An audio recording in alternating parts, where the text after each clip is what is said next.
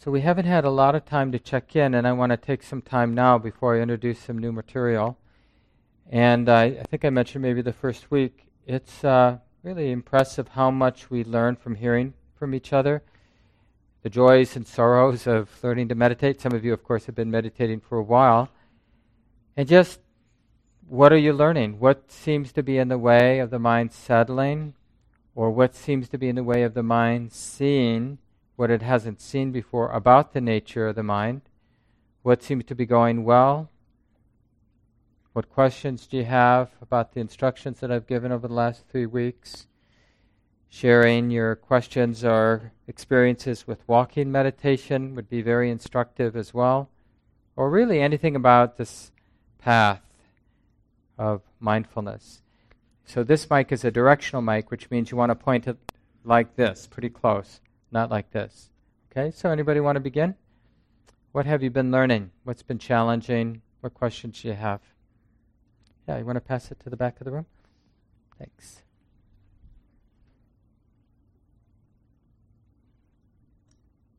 And if you want, you can say your name. My name is David, and this is the first try I've had at like a real practice. Um, and I did it almost every single day um, the last two weeks. I wasn't able to be here for the class last week, but one of the things that uh, I actually listened to the second week online. One of the things that I've noticed is just, I guess, an increased awareness of like that it's a story that I'm telling myself instead of being like so caught up in it like this is the reality, all of a sudden there'll be a moment of, oh, I'm just telling myself this story, and that's not necessarily the way that it is. Yeah. Um, that was cool, but today has been a very flustered day, and I showed up late, and I'm like running around, and all that went right out the window. Um, so it was nice to just sit down for a little while. Um, yeah, and but one of the you know unfortunate side effects of having had some more settled sits is that we come, like you did tonight, with some expectation that I want to get back to something. And the way back to any good sit we've ever had is to honestly acknowledge the residual stress or, you know, a- agitation of your mind, whatever it was like for you when you came in a few minutes late. And the way back is not to not want things to be the way that they are, but to acknowledge that things are the way that they are. Oh, the body feels like this. This is how the body feels. It's not about whether the body should feel this way or I want the body. Same with the mind. The mind is like this now, restless or sleepy or whatever it might be. But you see, it takes a lot of confidence and a lot of courageousness to allow the body and mind to be the way that they are. Because it just feels so inappropriate, like, no, the mind, I don't want the mind this way. And that, that's totally appropriate. It's okay to not want the mind to be that way, but the reality is the mind is this way. So why w- spend time wanting it to be some other way when it is this way? And the way to understanding and to a greater stability, peace, is to acknowledge the way it is, as opposed to push away from the way that, like, have a little war. This isn't this isn't the body sensation I want, or this isn't the mind state I want. See, all of a sudden, there's a conflictual relationship with awareness and the way it is. No. so, in a way, mindfulness is just the opposite. It's always a yes. Yes. Not yes, this is what I wanted, but yes, this is how it is. It is this way, this body, this mind, this moment. It is this way. So to say yes to it doesn't mean we're giving up on things ever becoming better or different. It just means that the way for any positive thing to happen is to begin with what's real right now, not to begin by struggling with what's real right now or hating what's real right now or denying what's real right now. That just leads to more stress. Thanks for sharing. Thank Other you. thoughts? Questions? Yeah. You want to just pass it over?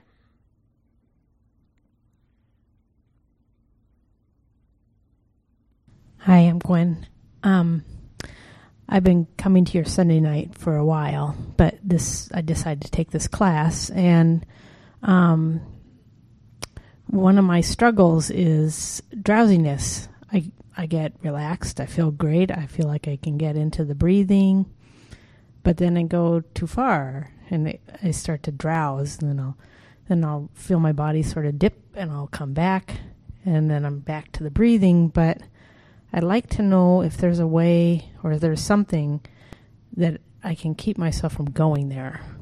Yeah, and this is uh, this is endemic in meditation circles, and especially like Gwen has been practicing for a while.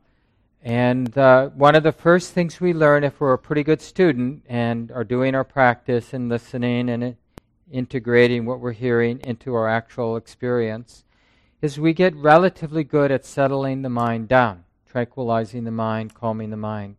And that's great.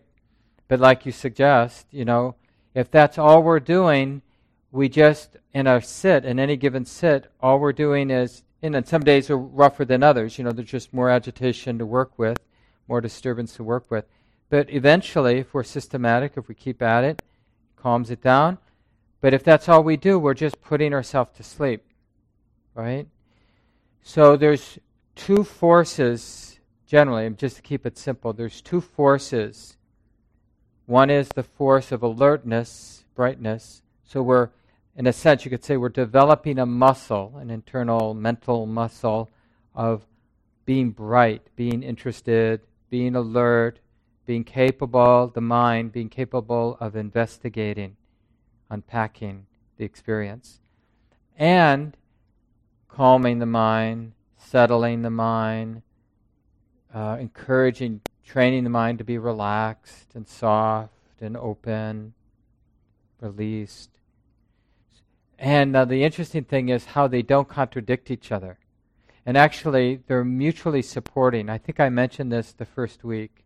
Something, it uh, surprises us when we see that being really bright and alert actually supports even more peace and tranquility because the alertness can see the seeds of agitation, can see how the mind is agitating itself, and like provoking itself, worrying about things, right? It's the alertness that sees that. And the relaxation, the calming, the ease really helps the clarity, the brightness, right? It's not so easy to see clearly when I'm agitated, but when I when the mind is really still, when the body and mind is really still and calm, in a, in a way it's like uh, it doesn't have an agenda, so the clarity is much better because it doesn't have agenda. Why doesn't it have agenda? Because it's calm, it's content, it's at ease. So they really work together.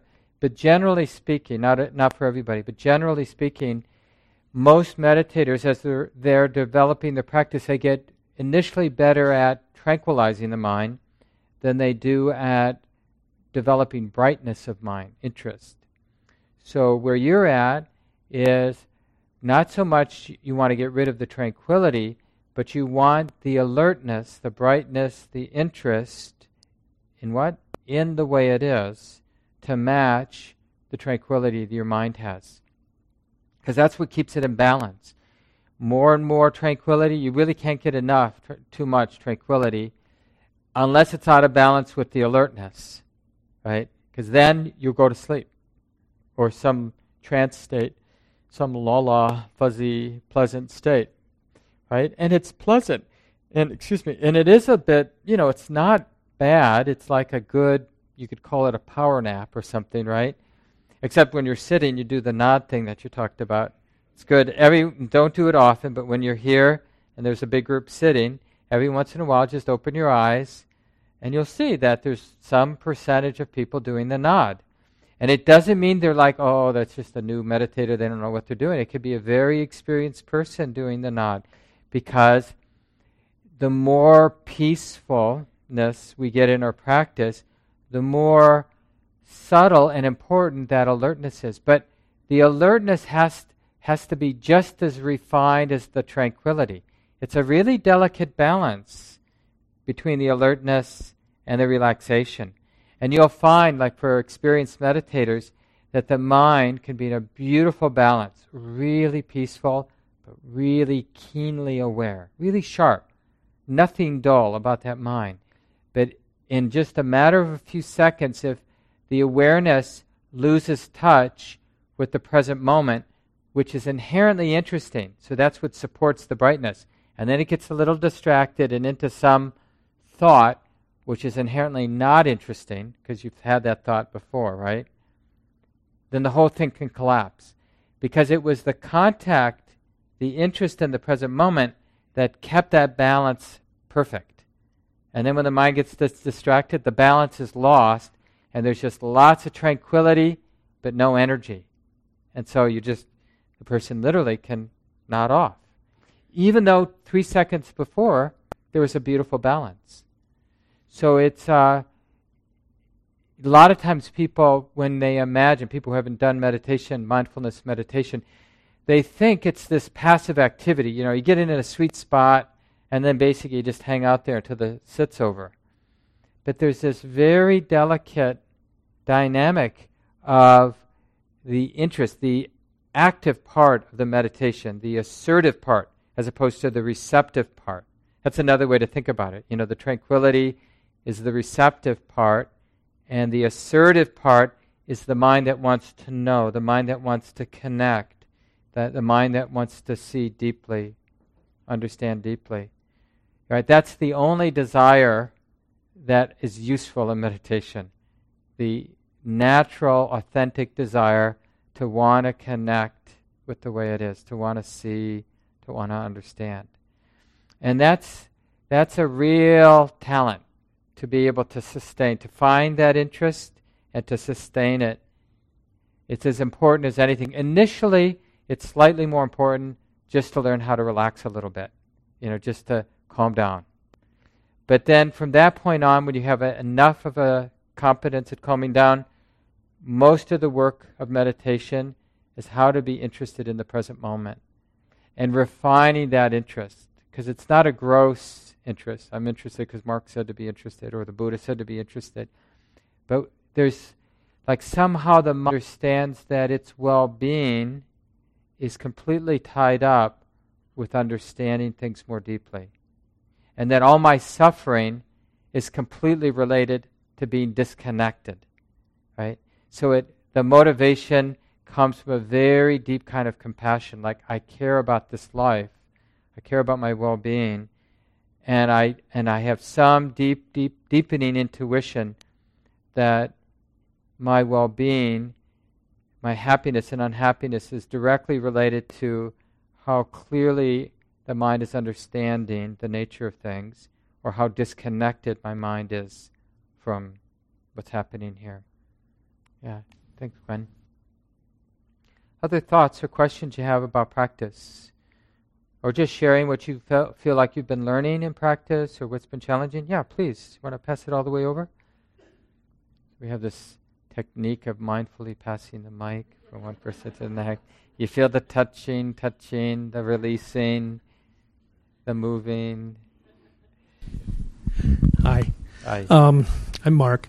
And uh, one thing that uh, I, I've noticed a number of times that uh, kind of has me befuddled is that uh, when I'm when I start sitting and I get into it and I start to really relax, all of a sudden my eyes will water really a lot, and I get tears dripping down my chin and you know off my fit, and it, it it's kind of bothersome, but um, I don't know what's up with that. You know, I'm not feeling sad, I'm not feeling happy, but I got lots of water flowing.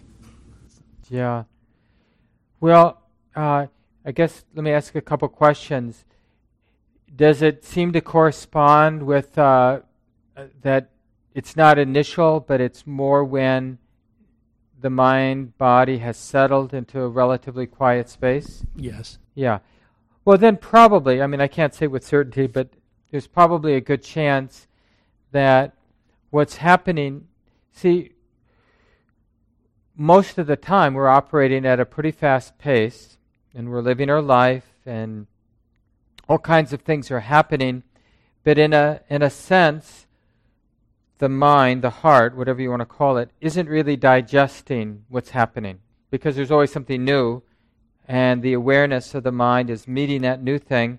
And when we meet a new experience, it literally makes an impression on the mind. It's like in the same way that touch makes an impression through the, the sense of touch, and sound makes an impression through, you know, hearing, and sight makes an impression through the eyes. And but emotionally, the heart is being touched. You know, cognitively, there's an imprint from how we understand the experience. Like that person doesn't like me, or I'm really good at this, or we're being these impressions on the heart and mind all the time, right? And but we're not able to sort of be clearly aware. Oh, it feels like this, this charge, this interesting emotion, this existential fear, this you know whatever it is. We can't process it, so we have this sort of cumulative, unfinished business. And some of it can be quite traumatic.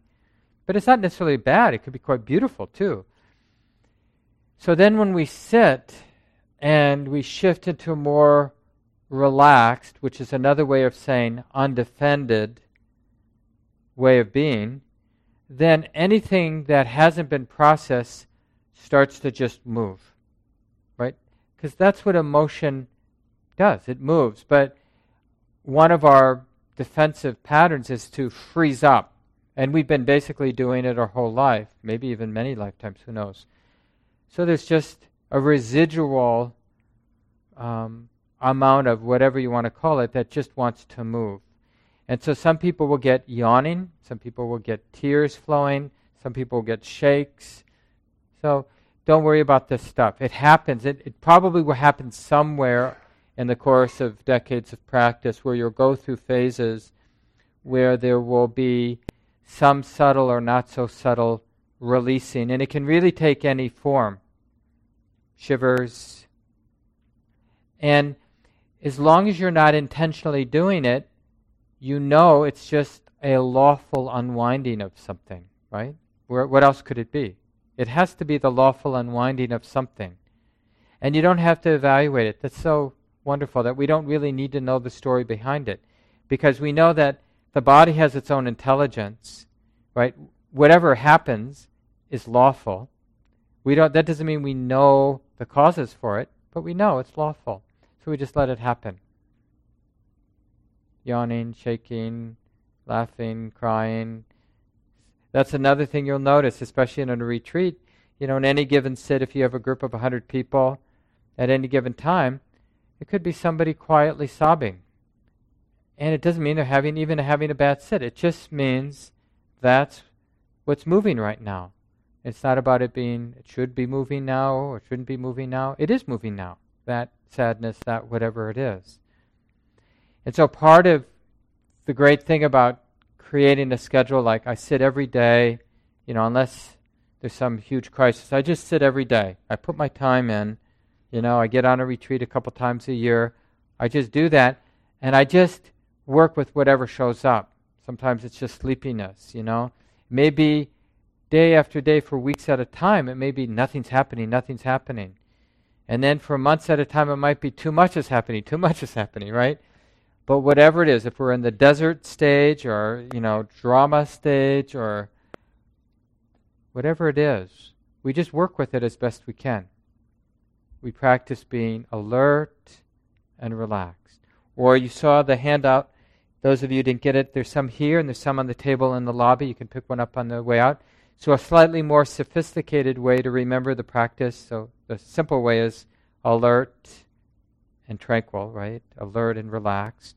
And then the more slightly more sophisticated is with the acronym RAIN recognize, accept, interest, non attachment. So, these two are more of the assertive, like recognize, like make contact. Oh, it's just this being known. Accepting, sort of like reminder to relax. So it's just it's just happening on its own. I don't need to do anything. The heart, the mind's already sensitive. Interest, so not so much that my mind is going to the object, but it's like letting the object express itself. It's already here. Like the sound of my voice isn't here. You're hearing the sound of my voice right there in your heart and mind, right now. So you don't have to like lean into me to hear me. You need to relax because the experience of hearing is happening right in your mind heart.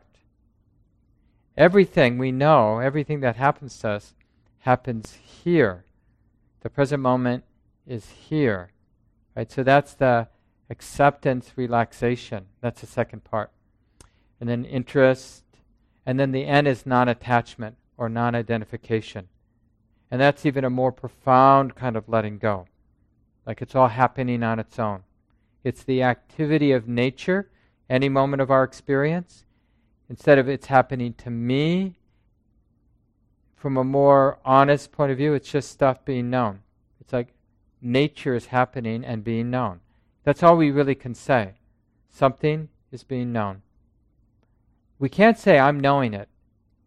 If there's a sense of me knowing it, then the something being known is the thought of me who's doing the knowing. But that's a thought being known. This is amazing. I don't want to go into it too much because it can seem a little trippy, but it's really the case. All of life, however complicated our life is, however long your to do list is, no matter how difficult your personal relationships are, any moment of experience is simply something of the mind and body being known, like a cognitive experience being known, a sound being known, pain in the body being known, wetness on the face being known. It's just something being known. And where is that all happening? Here. It's always happening here. Really, mindfulness really simplifies things in that way. Time for a couple more comments or questions. What else have you been learning or questions that you have? Walking practice. Anybody experiment with walking practice? Yeah, please. You want to pass the mic over? I know, but it's really nice because there are some people who don't hear well, and it really helps. And by the way, remember we have those hearing assisted devices in the closet for those who need them. I was just raising my hand to say that I had exper- experimented with walking meditation. Okay, now you have to tell us. We're curious. How'd it go? Uh, it went really well. Uh, I have taken the MBSR class at the university, so we did mindfulness-based stress reduction for people who don't know that acronym. Uh, we did some walking meditation there uh, through the hallways of Mayo, uh, and so I did it for the first time in my house and uh, it was an amazing aid for calming the mind. Oh, good. You use a hallway or where? where? Hallway that mm-hmm. runs the length of the second floor of my home. Yeah, and I really don't, remember. Don't end the class before experimenting. Before you experiment, at least a few times with walking meditation. It's a really important complement to sitting. And if I didn't mention this, you know, at the monasteries in Asia, where monks and nuns are practicing full time, or lay people who go there are practicing full time. Like when I go on retreat, I'm alternating sitting and walking, sitting and walking. I'm spending at least as much time doing walking meditation as I am sitting meditation. So some retreats you might spend 15 hours a day either walking or sitting. And then the rest is, you know, eating your meals, using the toilet. But you're just going back and forth and it really keeps the mind in balance. If you sit too much, you know, you get a little bit um, dull. But if you walked only, you know, your body'd get tired. So you, it's a really nice balance. And if you do it formally, then you'll be able to use your informal walking, like from your car to the store, or from your office to your car, for little five minute practice sessions. Because it's often a time like where we don't have to be checking the phone and we don't have to be talking. So it, it's very conducive to just having an ordinary experience of mindfulness outside of formal practice. Like when you leave tonight, you know, it's really great to introduce yourself and talk, but if you're not, then just use that experience of walking to your car. See, so you're not you're not creating this weird thing called I've got to be mindful. You know, we're learning that it's the most natural thing in the world to just be in the moment, walking from the center to the car, reaching for the door, touching, turning, pulling, crawling into the car, sitting, reaching. And just the, it's like we miss so much of our life because we have this idea that we don't recognize it's not important. I mean, basically, that's what we say 99% of, the, of our lives. This moment isn't important. This moment isn't important. I don't really, this moment isn't really requiring me to be intimate. So we get really good at not being intimate and the only life we have because we, we're pretty sure it's not an important moment. And then that's what we get good at, thinking that life in this moment isn't important. So it starts to creep into the parts of our lives that we would otherwise think is important. But you know, even on vacation that we've been waiting for, we can be thinking, yeah, but next next when we go out to eat later, that's you know, we keep missing our life in that way. So mindfulness is like really investing in the in breath. And that's why we train with something so ordinary like breathing in, breathing out, or just hearing. Especially when all we're hearing is every once in a while, if we're lucky, we hear somebody move. Otherwise, it's just the blowing fan, right? Or just that background sound of shh. But if we can learn to be interested in that in a continuous way, or interested with the breath in a continuous way, then daily life is so much easier, right? Because we, we know how to show up.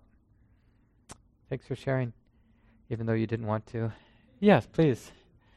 Want to pass the mic over here?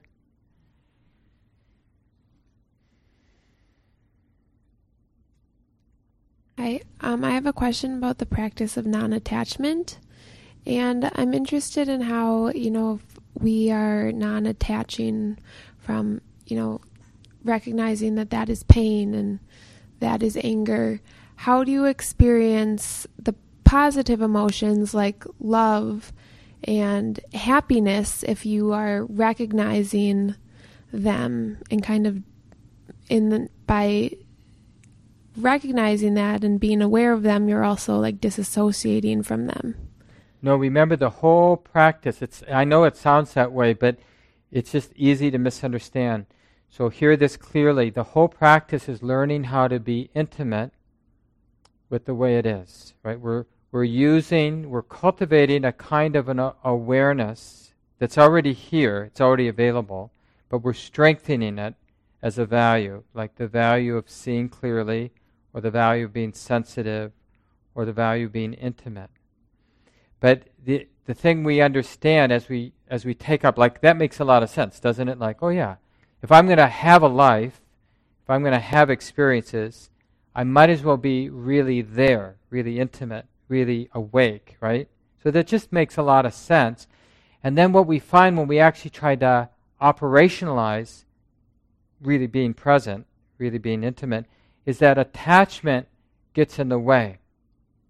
Right? Like I don't know if you have kids, but let's say you have kids and you're going to go home and kiss them goodnight. And, um, and you know, you from the talk, you're, okay, I'm going to, I, really want to have an authentic, real moment with my kid. And, uh, but if you're really attached, like if you have an idea, an expectation of what that looks like, you know, that they should smile in a particular way and say, Mommy, I love you, or, you know what I mean? if you have an idea and you're attached to that idea, that attachment will keep you from having a moment of authentic connection with that other human being, right? Or any kind of attachment is ends up being a barrier. So if we're really interested in being right in the middle, not just with the pleasant but with the unpleasant experiences, we have to be unafraid and unattached. And it any attachment, any identification, any tension keeps us from learning. And how do we learn? By being intimate. Because when we're intimate and we're sustaining that present moment awareness, we really see what the causes for suffering are and what the causes for happiness are. Because our seeing, our mindfulness, our awareness isn't distorted by our attachment. Attachment, expectations, fear, greed, it distorts the clarity of the mind. So the mind doesn't see what's happening, basically. It doesn't understand how we end up in suffering states. Or if we do end up in a happy state, how we got there. Because the mind, the seeing, was distorted by the expectation or the attachment. So attach, non-attachment does not mean pushing experience away. When, when you have a relationship with somebody you care a lot about, and there's a lot of, and you, you're having a moment of non attachment, you'll have a more intimate experience with that person. But you just realize that even though I really love this person, even though we might be really appreciating this time we have with a person, we also realize that this moment is fleeting and that attachment never helps. Like wanting it to last, wanting it to be any particular way, ruins it. Attachment, and ha- we have to see this for ourselves how attachment gets in the way of happiness. Attachment is not the cause for happiness. We think it is superficially, but it's only because we haven't been a good study of what attachment actually is. Attachment is stressful, and it doesn't lead to happy states. And this would be really good to try to prove me wrong. Like you've got each of us, we have our own life to practice with this week. So just be really interested in moments of attachment, identification, struggle, and see what comes from that. What comes from being tight, distorted seeing, and the tendency to be tight in the future. Right? Because if we're practicing being tight or attached now, the inclination in the mind will be to be attached in the future. If we want to practice, if we want to be more released, more intimate now, I mean in the future, then that's what we should practice now. So if we're practicing being attached, if we're justifying attachment, we'll be better at it. We'll be better at making stress through attachment. But in any case, we can't fake non attachment. So even though that's the N in the acronym RAIN, recognize, accept, be interested in non attachment, it's really the fruit of good practice, moments of non attachment. Otherwise, we tend to want to intimate, intimate, uh, imitate it. It's like, oh, I, I'm a Buddhist now, and I know Buddhism is all about non attachment, so I'll go through life pretending to be not attached. And that really bothers our friends. you know, nobody wants to be around somebody who's pretending to be non attached. It would be much better to be honest about our attachment than to be pretending to be non attached. So, what we realize is that non attachment arises when we're seeing things clearly, accepting, interested, and then the reality of non attachment, like that, that's really the skillful way to be in life. It just arises in moments. And then when there are enough of those moments, we start having a lot of confidence in it. But it's, for most people, a very gradual process, this confidence in a life of non attachment. Right now, all we're asking, all I'm asking, is that you're interested in it, right? Keep an open mind about what attachment actually delivers for us in life and the possibilities of non attachment. Keep an open mind so you're actually interested. So, in the context of any experience, be interested in the presence or absence of attachment and what you can learn about observing the activity of attachment or the relative absence of it. What's that like? Yeah, thanks for sharing that. Maybe time for one more question. Anything else come to mind before we cover some new material, before we end? What else have you been learning or questions? It's really good, like I said, and you probably have experienced already. It's really good to hear from people what's coming up in their practice. So, what else have you been learning? Yeah, right behind you. Hi, I'm Eric. Um, I've been uh, practicing for about a year now, kind of off and on, and I kind of lose a few weeks here and there, but try to try to return to the practice. And uh, I've noticed in my sits now, um, there's kind of a back and forth between like my thoughts and my um, the feelings of my body. Whereas when I first started, it was kind of more uh, more black and white. Like I'd either be thinking or um, or I'd be with my body and my breath. Um, and but but now sometimes it feels a little. If I feel a little detached from the practice. Um, I'm not sure if that's something that's uh, that happens or.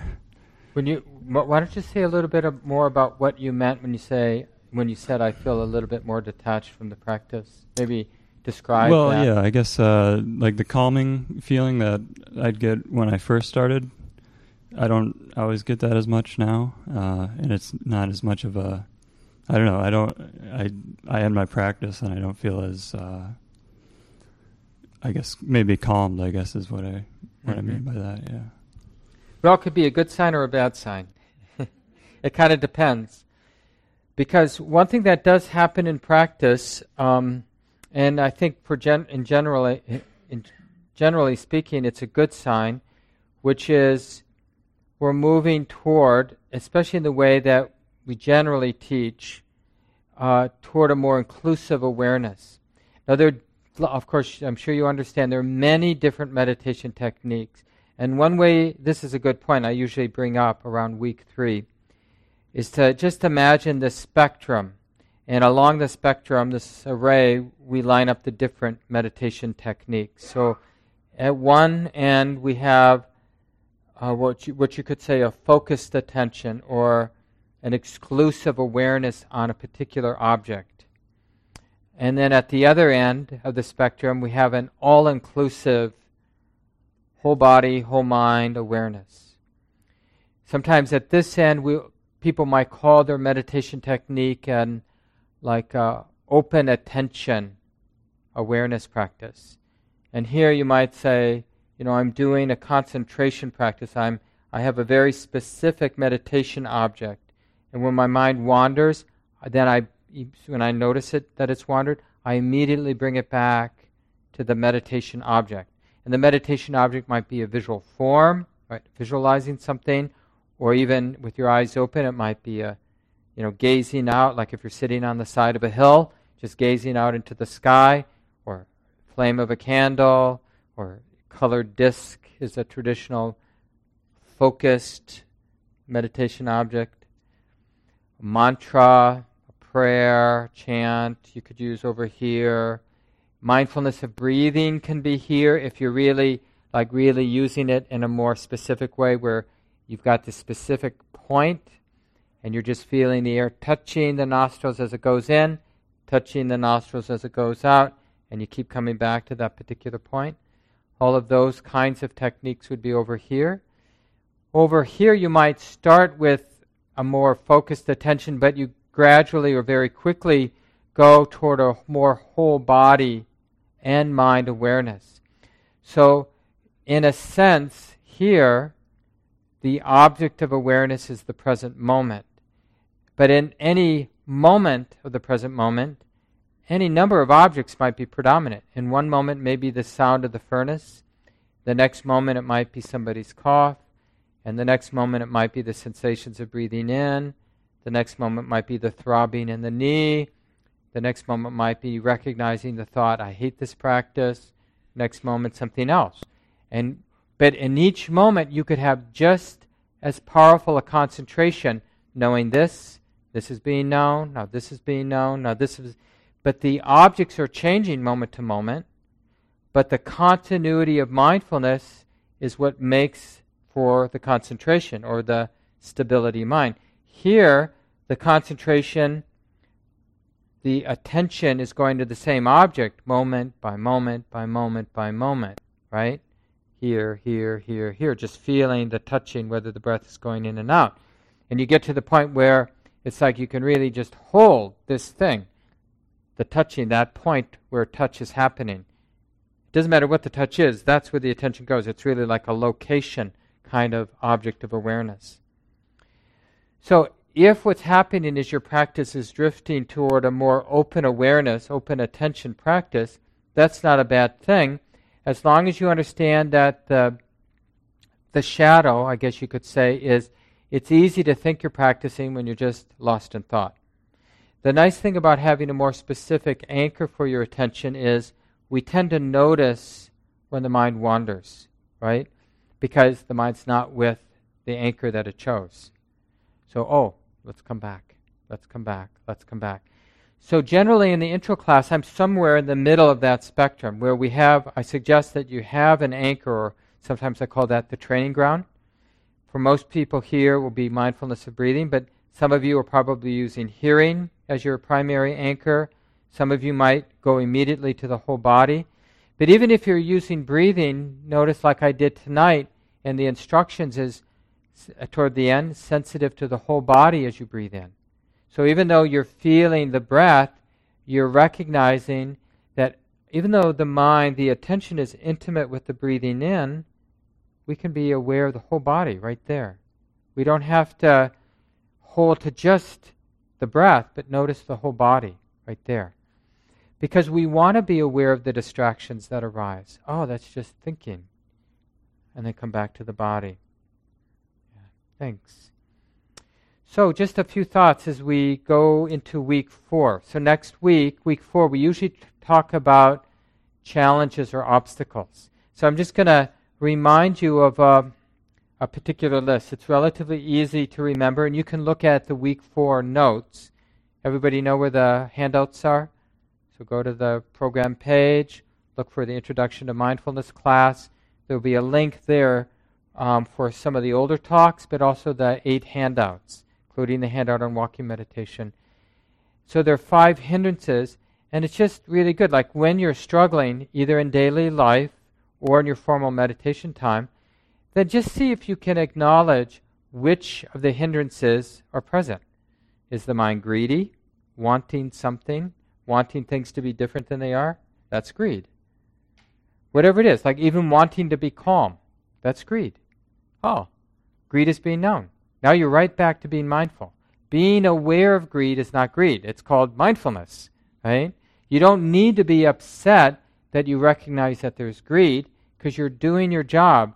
Awareness is recognizing, it's accepting, it's interested, and it's appreciating any non attachment. Like it's just greed being known.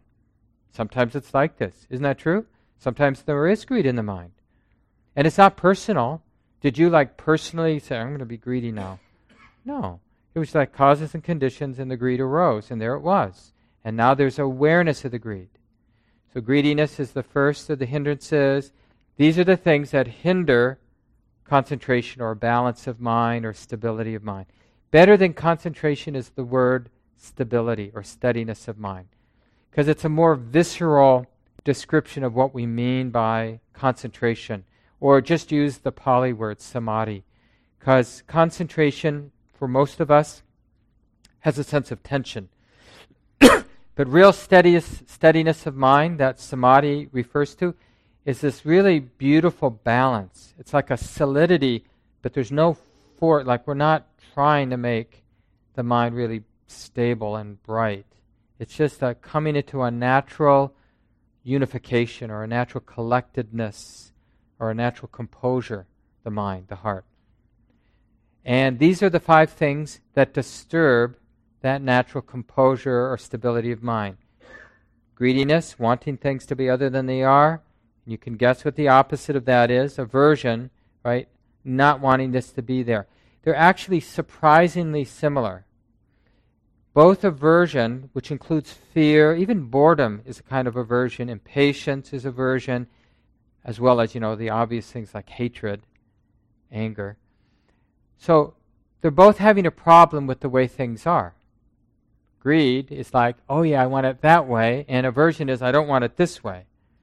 But they're both a conflict, conflictual relationship with the way things are. So we have greed and aversion, and then this pair is easy to remember too. Too little energy, all the different forms of dullness, heaviness, contracted mind, right? All the forms of too much energy, restlessness, scatteredness, distractedness. And then doubt. Now, some doubt is good, like just, from holding judgment, keeping an open mind. But this is specifically the kind of doubt where we're going in circles, and because we're not landing in the experience uh, of the moment, we can't really resolve the doubt. We're sort of obsessing about, I don't know what to do, as opposed to really connecting with the problem and go, doing the next thing and seeing what comes from that, engaging the problem. So, doubt in this sense, as a hindrance, is a spinning that doesn't lead anywhere. It just leads to more thinking, more worrying, more doubt. So, these are the five things. And it's really great because it's so clarifying. So whenever you feel like you're struggling in your practice, then in a very kind way, just ask, well, can I recognize any of the five hindrances? And you could even just go through, like, is, there, is the mind greedy for something, wanting something? Is the mind averse, trying to get rid of something, trying to deny something? Is there too little energy?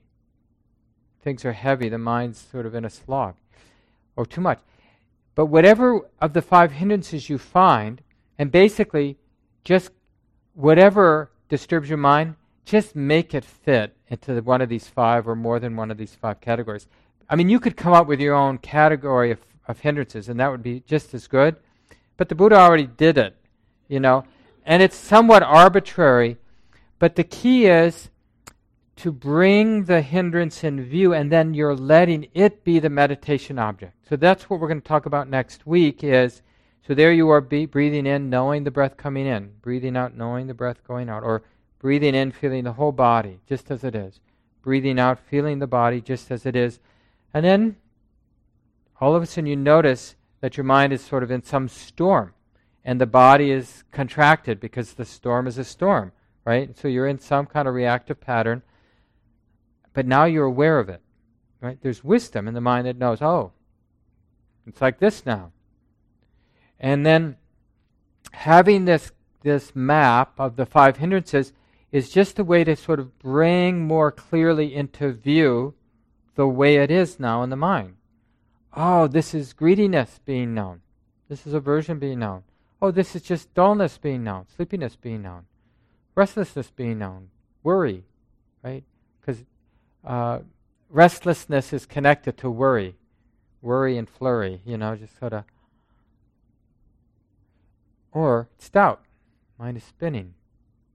Oh, it's just a hindrance. It's just this, and it feels like this, because usually it's unpleasant. So notice that whatever the hindrance you've recognized, notice, oh, it feels like this. It's unpleasant like this. Well, can that be okay? Because sometimes it's like this in the mind and heart, isn't it?